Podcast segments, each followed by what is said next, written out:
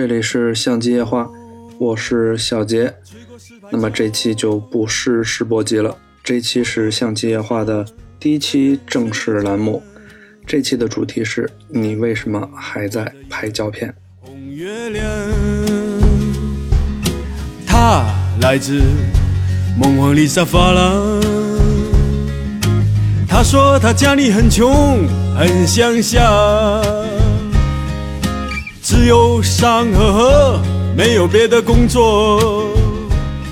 年轻的时候，你为什么拍胶片？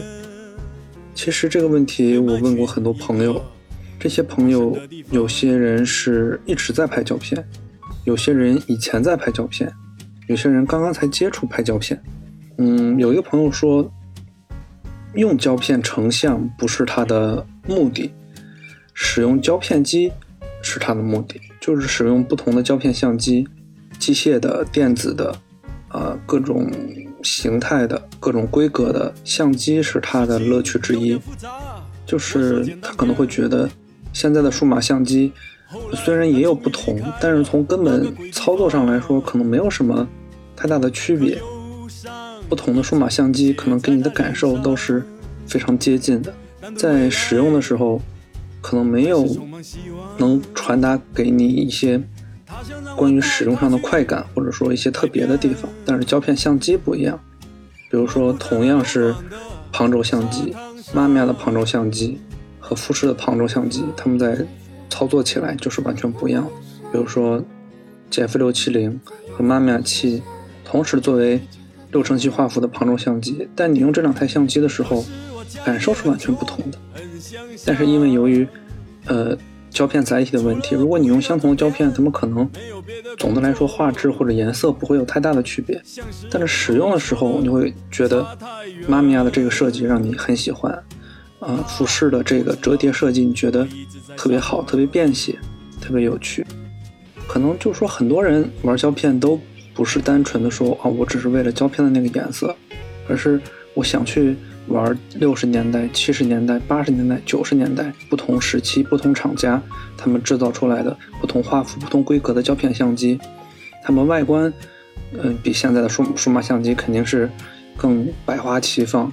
它们的使用感受来说，肯定也比现在的数码相机更丰富多彩。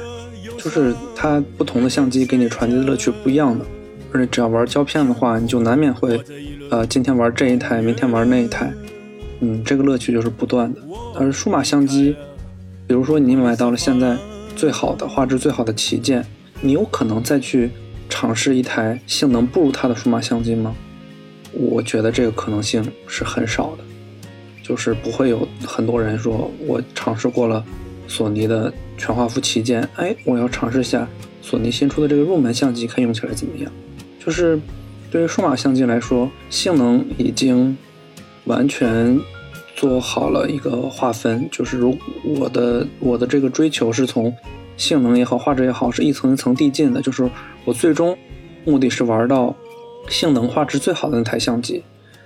我使用一台它的旗舰相机，可能就是我最终的目的了。但是胶片相机的话，嗯，可能也会有旗舰和入门的分别。但是，呃，很多呃胶片相机的爱好者，他们在选择自己的目标的时候，并不是完全抱着旗舰，呃，就一定是最好的这个心态去玩的。他们可能是今天去尝试这家的入门，觉得它这个入门的设计很有意思，比如说全机械啊，没有测光，但是就机械感很好。它可能没有什么特别突出的性能，比如说连拍没有，它就是一台纯粹的机械相机。但我就因为喜欢它的这些机械构造、机械动作，而我去使用它，这是我玩胶片相机的一个原因。很多人都有这样的想法，这是嗯很多朋友为什么仍然在拍胶片的原因，就是胶片可能只是一个载体，就是一个附生的。嗯，我我用胶片相机，那我自然就要拍胶片。嗯，当然也有很多人仍然在拍胶片，是喜欢胶片的质感。就是虽然说现在用数码相机或者数码的一些，比如手机，呃，来拍摄数码照片，然后后期再进行仿胶片风格的一些调整，可能最终效果，嗯，如果你仔细去调整的话，可能没有什么太大的区别。比如说富士，它会在自己的数码相机里内置一些胶片的滤镜，它就是希望使用这个相机的用户拿着一台数码相机，但是可以通过套用一些胶片的滤镜，来拍摄出呃有胶片质感、有胶片氛围或者有胶片色调的影像。拍拍数码很方便，不用像胶片那么繁琐的，呃，自己手动去上片，自己手动去曝光，自己手动要装卸胶卷，但是就可以获得类胶片质感，就是很像胶片的那种画质。这也是很多人选择胶片的一个原因吧，就是胶片的颜色它跟数码的确是不同的。当然，从本质上来说，呃，我们数码拍摄的照片和胶片拍摄的照片，它们在成像的过程中。嗯，是有很大的区别的。总的来说，数码呢，它是一个比较光学、物理、光电结合的这么一个过程。那胶片呢，更多的是胶片本身，它的乳剂、它的感光材料发生了化学反应。化学反应虽然仍然有迹可循，但是就会对最终的结果有很多的不确定性，没有像你想的那么斩钉截铁，说我想到这个画面。是怎么样就怎么样，就一定可以拍下来，就是这样的。胶片不完全是这样，你装好胶片去拍摄，最终出出来的那个画面，你需要嗯比较漫长的等待，期望最终冲扫出来，你会发现哦，原来我当时拍摄的画面是这样的，可以进一步的加深你对当时那个瞬间的记忆也好，或者说你对这种未来的不确定性的那种等待，最后展现。啊，满足你的那个期望也好，就是人们对于胶片的这种成像形式，也是有很多好感的。另外就是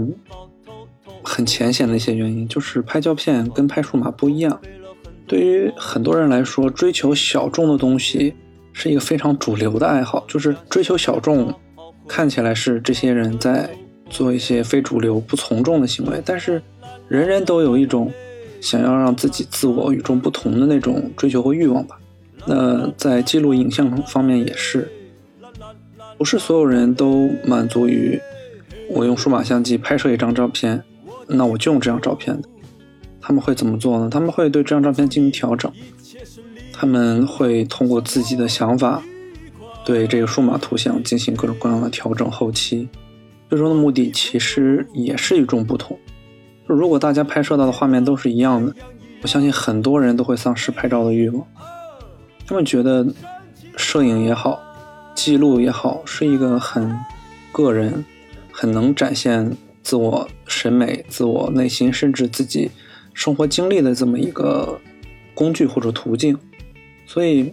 拍数码的这么多，就是拍数码的人有这么多，那么我选择去拍胶片，它自然也是一种。比较小众、比较另类、独特的，呃，追求自我与众不同的方式，对不对？大家都用数码，但我用胶片，那我可能就会让我自己觉得我是跟别人不太一样的。当然，还有很多人说仪式感，但是这个仪式感其实也包含在我前面说的那些里面，就是它的拍照使用相机的形式和现在数码是不完全相同。其实这个仪式感是一个，呃。对于胶片或者对于摄影来说，这个仪式感只是一个非常中性的词，因为不同时期的仪式感代表的意义不一样。就是以现在来说，仪式感可能就是更不方便的去拍照。对，就是你如果拍胶片可以像拍数码那么简单，按一下快门，这个胶片就拍好了，可能它就没有那种仪式感。比如说很多人拍拍宝丽来、拍拍立得。他们喜欢的一方面是，嗯，就是可以即时成像显影；另一方面就是，宝丽来的那个照片慢慢的从相机里吐出来，他就觉得这个很有仪式感，对不对？很多手机上的一些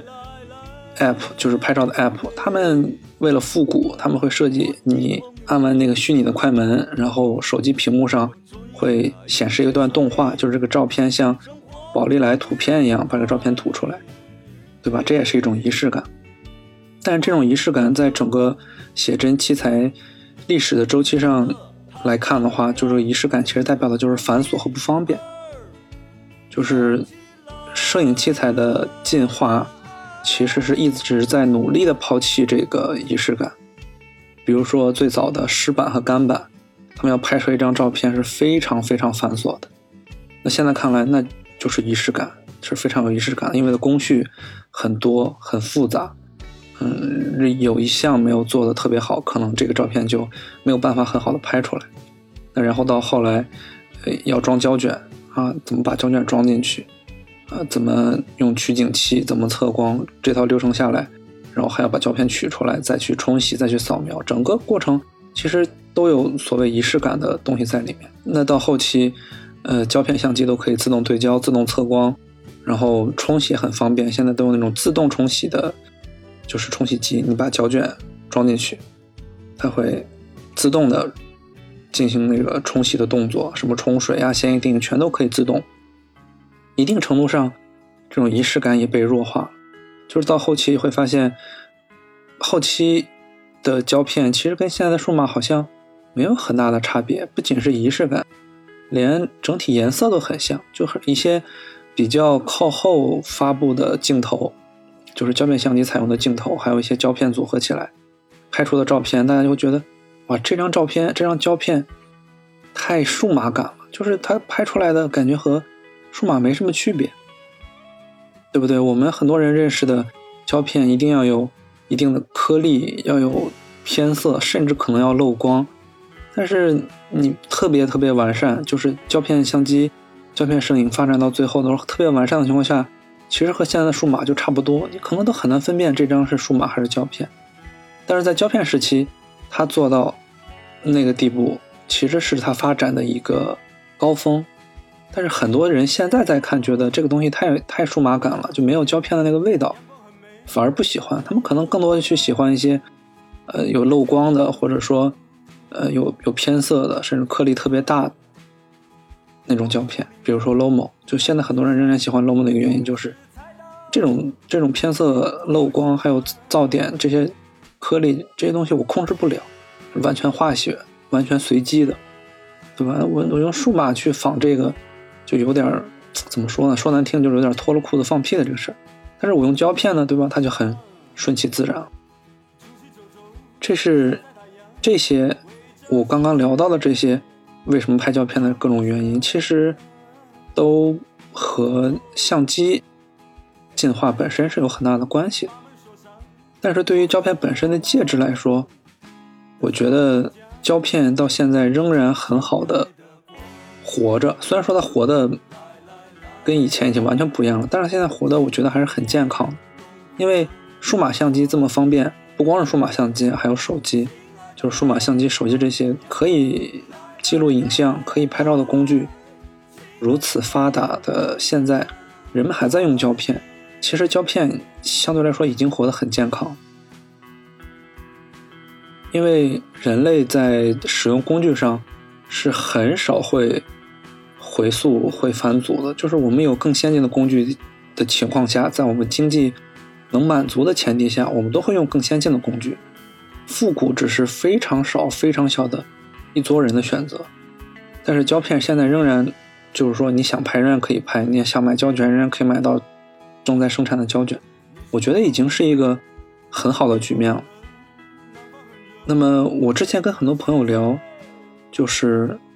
胶片为什么还在这么多人的心里有那么重要的意义？前面有很多朋友说了刚刚那样的结论，然后还有一个朋友说的。好像是我们都有感知，但我们却没有总结出来。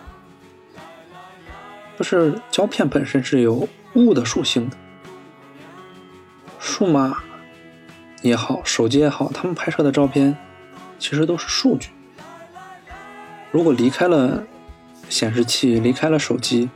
离开了这些电子的屏幕的话，这些可能都不是真正意义上的照片。都不是真正意义上的影像，它只是一段数据，然后通过编码拼凑起来，它形成了一张我们能看得到的照片。但这个照片实际上仍然在电子环境中。但是胶片不一样，胶片本身是有物的属性，就是说，你拍摄完胶片冲扫之后，不管是负片还是正片，它本身就已经有可观赏的特性。当然，正片的这种特性更纯粹一点。你拍摄完正片之后，嗯，你对着太阳看或者打灯箱看，这就是一张照片。虽然根据胶片的那个尺寸来说，可能这张照片不是很大，但是它本身就是一个东西，一个物件，就是这个东西已经不能被更改了。包括我们前面说的，很多人说啊，我喜欢胶片的那种漏光、颗粒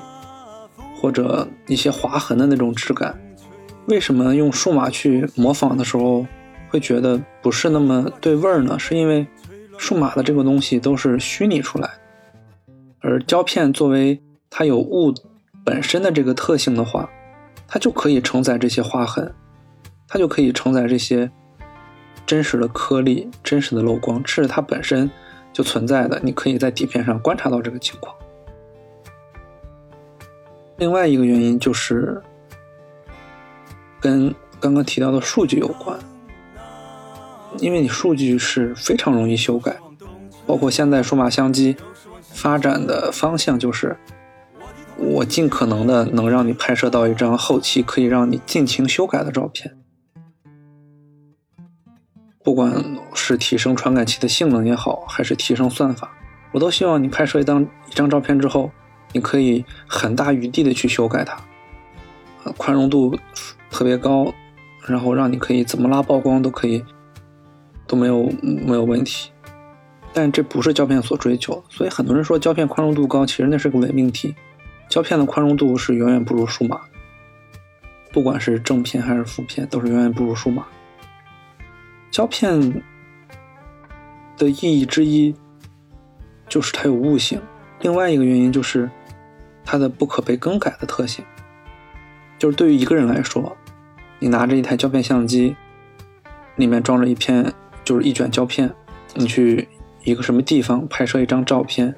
在你按下快门的那个瞬间之后，你的这个行为就已经没有办法被更改。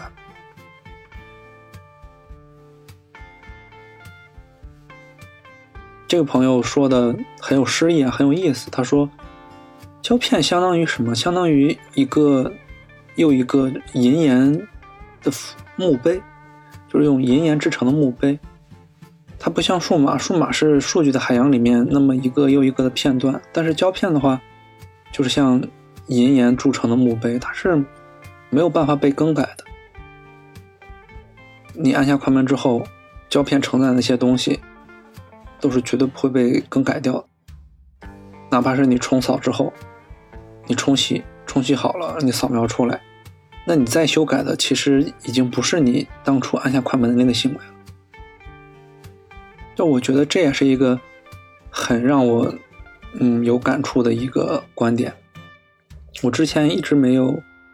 明白，就是说我以前也是很小布尔乔亚式的。喜爱就觉得胶片不一样，就跟数码不一样。但是为什么不一样？其实我也想了很多，直到和这个朋友聊起来，就是胶片第一是有物性的，第二就是它不可被更改的特性。至于呃什么保存条件什么的，那是另一回事儿。但是更重要的仍然是它的这两个特性。现在也有许多的摄影师或者艺术家。都在倡导一件事情，就是不管你用什么去拍照，你一定要把它输出，就是不管是把它印成印成书，还是把它打印出来，或是印刷出来，你对自己喜欢的照片，觉得自己有意义的照片，一定要把它输出出来，就这样它才具备照片也好，图像也好的一种可观赏性。如果你只是单纯的把它保留在电脑里面，就是把它保保留在一个电子的数据的世界里面，你看到的东西其实不一定是真实。比如说，很多专业摄影师都知道要给自己的显示器校色，一张照片要呃加载 ICC，就是你在屏幕上看到的那个，它它是随时随地都可以变的。你在你的屏幕上看到的照片，和另一个人在另外一个电脑上，呃色域不同的显示器上看到照片，他们就是截然不同的。但是如果你把照片输出出来，你把它，比如说你要是拍胶片的话，你可以用黑白把它放大出来，或者彩扩把它放大出来，或者你就把它数码化，或者用数码相机拍的照片，你把它打印出来。一旦完成这个步骤之后，这张照片在所有人看来，它的样子都是一样的。当然，你解读可以不一样，但是这张照片它是没有办法再被更改了。胶片的好处就是，不管你后期再怎么修改，它只要拍完，它就具备这种特性。而数码的话，你就需要调整，需要后期，需要很多种操作，然后再把它输出出来。而且它本身是没有悟性，它都是在一段一段代码里面，然后拼凑而成。比如说你拍了很多照片，它储存在一个移动硬盘里。那么这个移动硬盘如果没有插上电脑，如果它遗失了或者没有电了，那你还拍摄过这些照片吗？它没有一个可以承载的地方。胶片的话，很多玩胶片的爱好者都会有一个大箱子，里面放满了自己拍过的胶片，不管是黑白还是彩幅还是反转片，它就就在那个地方，哪怕。真的有一天，世界末日或者什么大战以后没有电了，但我们仍然可以再通过化学和光学的方式把这些照片再复原出来。这是胶片物性特别有有意思的一个点。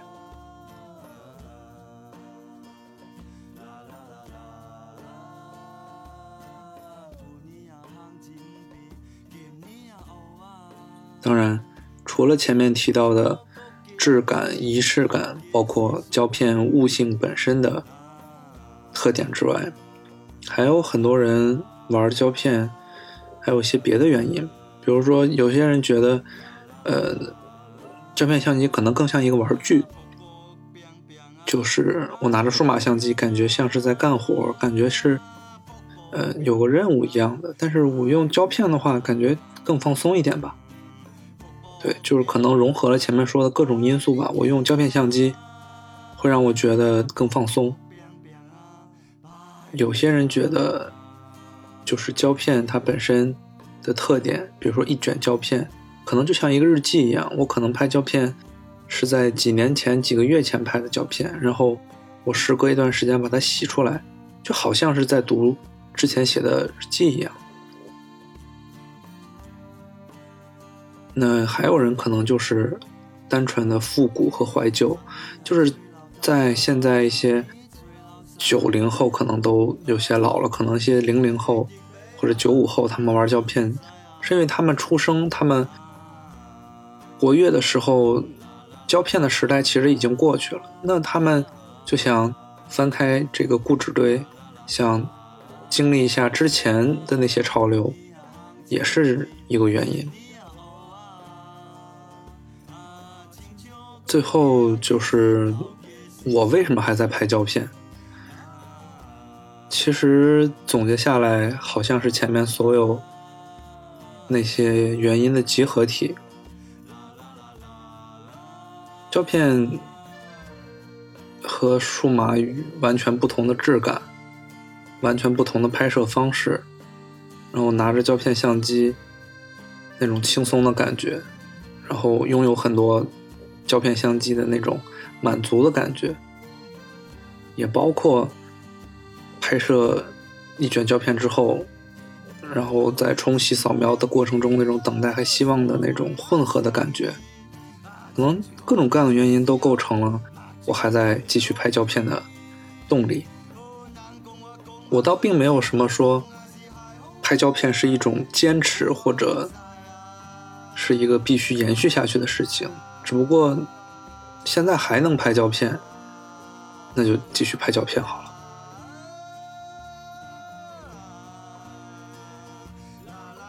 你为什么还在拍胶片？这期呢就先聊到这里。我也很想知道你们为什么还在拍胶片。如果可以的话，我希望在喜马拉雅的评论区，或者在微博，或者在你能找到我的任何地方和我交流。关于这些主题，另外，这个播客在喜马拉雅上线之后，已经推流到了苹果的播客平台，已经可以在苹果的博客里搜到我。嗯，未来的话，对于安卓用户，我在努力的让你们可以使用类似于小宇宙之类的 app，然后可以找到这个博客。希望你们喜欢今天聊的话题。今天就到这里，谢谢大家的支持，嗯，再见。